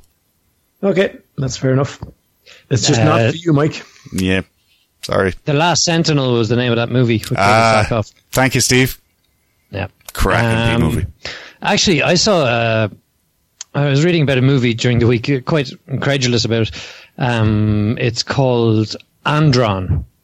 Andron. It's just out. Uh, yeah, it's got Alec Baldwin, Danny Glover, and a host of others in it, right? And Um, this is a B movie. but I don't know. But listen, listen to the description. It's a group of people are plunged into a dark, claustrophobic maze. Bear with me, where they must fight to survive.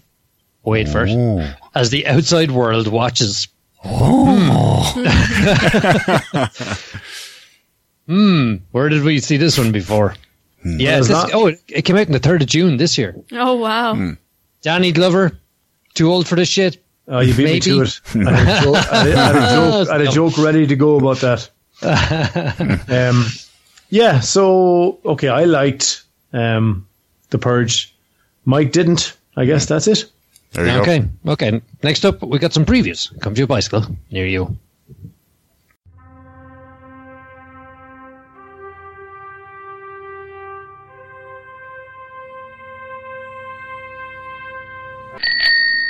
The first of our previews this week is the Greasy Strangler. now, this, Shona, this- did you see this? odd. Shona, did you see this? I did not see this trailer, but also I thought it was called the greasy, the greasy stranger, and it, it got me thinking to the greasy strangers I've known in my life. my sister went through a phase thinking that shampooing your hair was bad, and if you stopped shampooing your hair long enough, that your scalp would start to clean itself, and she just became a greasy stranger. Ew. Yeah, it's pretty Yeah. gross. Yeah. I heard, I heard that too. She's such a hippie. Oh. I How heard long the did this same last rumor that your hair, Too your long. natural oils clean your hair. Yeah, wash And your hair, people. then we got the internet. you know, and we could actually search for this and find out that those myths are wrong. Yeah. Thank God. yeah. So this Greasy Strangler is one of the weirdest trailers I've seen in a while. It's about a kid who discovers his dad might have been the Greasy Strangler, and then his dad does a fart on the bed. Seriously? Yeah, Ronnie Ronnie runs a disco walking tour with his son, and then a sexy woman takes the tour, and both of them are quite interested in her. And so the co- com- competition starts, and uh, the Greasy Strangler turns up. Hmm. Are you That's reading that from? So, are you reading that from somewhere? Um, I not right now, but I did at some stage. You Yeah, memorized. because in the in the trailer, in the trailer, that's not what you see. It's not. You see, you see the kid going. I think my dad's a greasy strangler, and then the dad goes, "Yeah, I'm the greasy strangler," and then he goes, "I call bullshit on that," and then a lot of weird stuff happens where people are killed in interesting ways, and sometimes they're not dying; they're just being interesting and dis- and disgusting all at once. I watched a couple of trailers actually, um, so I got a, a good broad overview of what to expect, and it does look mad. Mark, oh. by disgusting, do you mean like, is it sadistic? no, it's like bod- bodily function disgusting. Oh, Yeah, It's it's gross. okay. Like there's- Yeah, it's There's- gross. It's gross. Yeah. basically in one scene I saw my greatest period fears illustrated. Oh, oh, I thought you meant by bodily function that it was like pooing or something like that. But it's Oh, a, there's wo- that a, too, a woman's yeah. period. But it probably is. Oh, yeah. yeah. Yeah. Oh, there's that too. Like there's a whole like So they're when, just the, when trying the to dad, shock- when shock the dad value. farts, you can see his bum. Like yeah. And there's some of the most horrible sex scenes. What looks for it too. yeah, this is so not a film for me. I don't think. Oh. Just as in. Uh, I don't know who's going to watch this. It's, it's just like, ooh. I know it's it's really odd. It's really No. odd. You know, if it was German, I wouldn't be surprised. Just casual, casual bigotry. Yeah, it does have a kind of a hint of the Scheisse porn about it, doesn't it? Yeah. Isn't it? A bit of scat man going on. That's yeah. that's probably what they show in their afternoon shows in Germany. Like you know, Um, No interest in this one anyway, Steve. oh Jesus, no. No. Please, please, nobody put this in the list. oh, no. Would it be hilarious if I put this on the list? Show And us then that would be genuinely funny. Yeah. And then you didn't watch it. That would be, that would be the kicker. Um, next one we watched was uh, Jack Goes Home. This is about a man played by Rory Culkin who returns home after his father's death and his mother's injury in a car crash. Hmm. This is- then he discovers via cassette tape deep, dark family secrets and the lies within his own very identity. Your synopsis was hmm. better than the trailer, although it does seem sort of interesting and scary, hmm. which is good. I think he's looking okay in this, actually. Um, and I'm interested in this. It's, uh, I guess it's a psychological thriller. Yeah, I wasn't. I wasn't deprecating the trailer. I was praising your synopsis. Oh, thank you very much. I'm uh, I'm a little confused as to how somebody his age was able to operate a cassette recorder. Yeah, never Didn't recognize it for what it was. Device in his life. Uh, I think they showed most of the movie in this trailer. It was a bit long. Yeah, fair Yeah. enough. Would you watch it though? Don't know. Maybe if he got a haircut or something, stop looking like a bitch. He's not going to do that. I don't think. There's- there's some, something about having consistent haircuts throughout the duration of the film. Except for that film about the barber shop that was the heart of the neighborhood. Would you watch this? It seems a bit scary, but if I was in the mood for being scared, I would. I really want to see that film that knocked Suicide Squad off the top, He's. Oh, sorry. which Yeah. is a scary film itself. Breathe, D- don't breathe, whatever it's called. We previewed it a week or two ago. But that, that came out in the US to tr- it's it's eighty six percent on Rotten Tomatoes for a horror. I was is that that horror with the like the person in the room with the shadows? These three try and rob a guy who's blind, and when they get in there, they realize he's not all that he appears. Oh, And it's so. Firstly, it's a horror that has eighty six percent on Rotten Tomatoes, which is unheard of. Wow. It knocked Suicide Squad off uh, number one in the US. It was heading for its fourth week at the top. Um, so it's got critical and uh, viewer Commercial, acclaim. yeah. acclaim. And uh, if we're going to watch a horror, I'd like it to be that one rather than this one. okay. Okay. Sold. Um, Rory Culkin. I think he's a bit of a history of being in horror movies. Is it? Yeah. Is he, I he never- helping- He was in he ever- Intruders and Gabriel, and he was in Scream Four. He, yeah, he's brother of. Were you going to ask that question? Yeah, your man Macaulay Culkin in At Yeah. Home Alone. Right, That's right. he is. Yeah. Um, Wasn't he in Game of Thrones? Game of Thrones. okay, the last one I looked at was um, Lion, um, uh, which should have been called Really Far Away or something. But anyway, accidentally separated from his family as a child. This young lad uh, returns to India 25 years later to find them. Very simple kind of thing. It's uh, starring Dev Patel, uh, Rooney Mara, Nicole Kidman. Shona. Oh my god, there isn't a heartstring that wasn't pulled watching this trailer. I think I was in tears by the time it finished. It's just like the idea that like the youngest boy in a family accidentally um, gets on a train that he's trapped on and is taken away from his family and he has no way of finding them and they have no way of finding him and now he's a grown man and he doesn't know who his family is killed me. It's just like being a mother has ruined me. this looks so Was it- sad. There was a time you would have looked at that and just saw natural selection at work. whereas now you pre- whereas now you project your own kids into it and you just can't take it. I was the same. I had Yeah. to grip my teeth to avoid crying. Yeah, I'm like, my baby's lost. Get her off the train. Oh, dear Jesus. Yeah. Oh my god, so uh-huh. sad. and this- the music swells. This is like an Oscar bait for sure. Yeah, this has never happened in Ireland, though. The train would because take you like half an hour away. Yeah. Yeah, yeah, he was on the train for two days, where in Ireland it's just like, yeah, he's nothing right, you know? You know, It's just down the road. That's right. And like wherever you get off the train in Ireland, like you're, you know, there's someone's, your family's cousin or someone's walking around the road. They'd be like, sure, didn't I see him yesterday? He was down at the Yeah, yeah, arcade. yeah. And even when you're trying to be un- undercover here, there's always someone snitching on you to your families. you're safe. I was out walking Neo yesterday, my wee dog, and uh, this Jeep pulled up beside me. So I immediately went into boys in the hood mode and said, right, am I going to need to get ready to defend myself here? But it was, I do it was that an too. older, sorry, Shona? I do that too. Yeah. But anyway, th- it was unnecessary. the guy in the Jeep, the guy in the Jeep was, uh, he was in his sixties and he just wanted to chat to me. So I went over and said, how's it going? And he goes, you didn't happen to see a collie dog around here anywhere. And immediately my heart broke for him because he's driving around looking for his dog. Aw. So I said, I haven't, but I'll certainly keep an eye out for him. When did, when did he go missing? And I said, three o'clock today. And this was eight o'clock at night. And I went, oh, mm. dude. You've missed The your window. Somebody's lifted not- him. Somebody's lifted not him. good. Uh, it's less likely that he was lifted, more likely he was clipped by a car somewhere. Like, mm. Well, collies are, you know, collies and sheepdogs.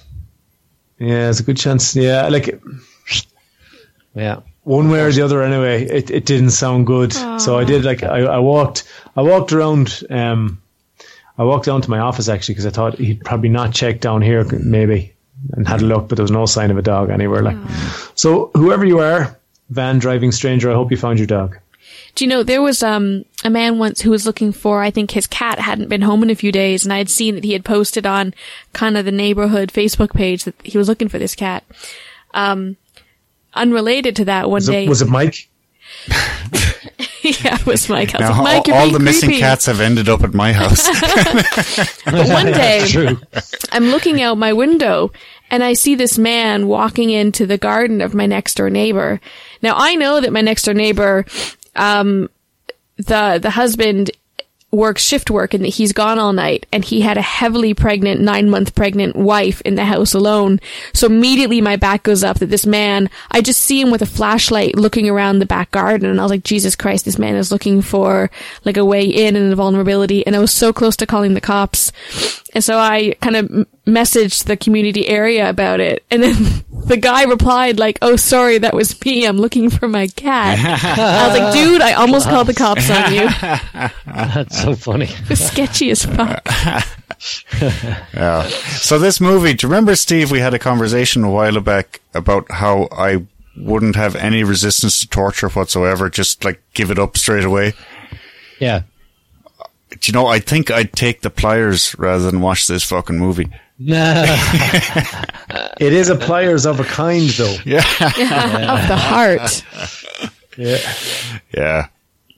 I know what you mean, uh, but I've a feeling it mightn't be a bad movie. I'm not a big fan of Dev. Sorry, Dev, but But he was brilliant in the I- newsroom. Yeah, that's a matter of opinion. But My opinion is he was brilliant in the newsroom. okay, that's fine. um, but yeah, I I have a feeling that this might be all right. You know, might be worth a look. Is it just me or do all of Dev Patel's films kind of have the same storyline of like an epic journey that a little boy starts on in India and somehow ends up in North America telling a story? I was Life laughing of at this Pi, because- Slumdog Millionaire, uh, Oh. this film. Off the top of my head, uh-huh. those three films all share that same characteristic. And he missed Jungle Book. Um, yeah, because in this, I was just like, oh, look, the boy's become a man. Hmm. It was the first time I saw him where he looks like a man, Yeah, that's true. you know? He's growing Yeah. up. Hmm. I think he's just got long hair. Yeah, And a beard. maybe. No, he was on the train for fucking ages. Um, so any interest in seeing this then, Shona? I don't know. I'm kind of interested in seeing where the story goes, but like Jesus, Hmm. I don't know if my heartbreak could take it. Yeah, you see, as as far as I'm concerned, I've seen all I need to see Yeah. about the first half of the movie already. yeah, yeah, I'm, exactly. I'm, I really want to see what happens next. I could almost he just. finds Mammy. Yeah, They all I- live happily ever after. I feel like it's Yeah, fairly predictable okay. that way, you know. Maybe he doesn't. Well, Maybe that's his mother thing. has died while he was away. Maybe his mom is now a crack whore and asks him for money. well, that's uh, well, actually, it's based on a true story, isn't it? Yeah. Yeah, it is. Yeah. Maybe I'll just Google it. Or did it say based on Maybe- true events? Maybe she sees him at the railway station where she's been looking for him all these years and runs to greet him, forgetting about the railway train. oh no. See, Mike, you're interested now. Sounds like Mike wrote that one. okay, so that's it for this week. Uh, so we'll leave it there. So from Mike, Mark, Shona, and Steve, stay classy.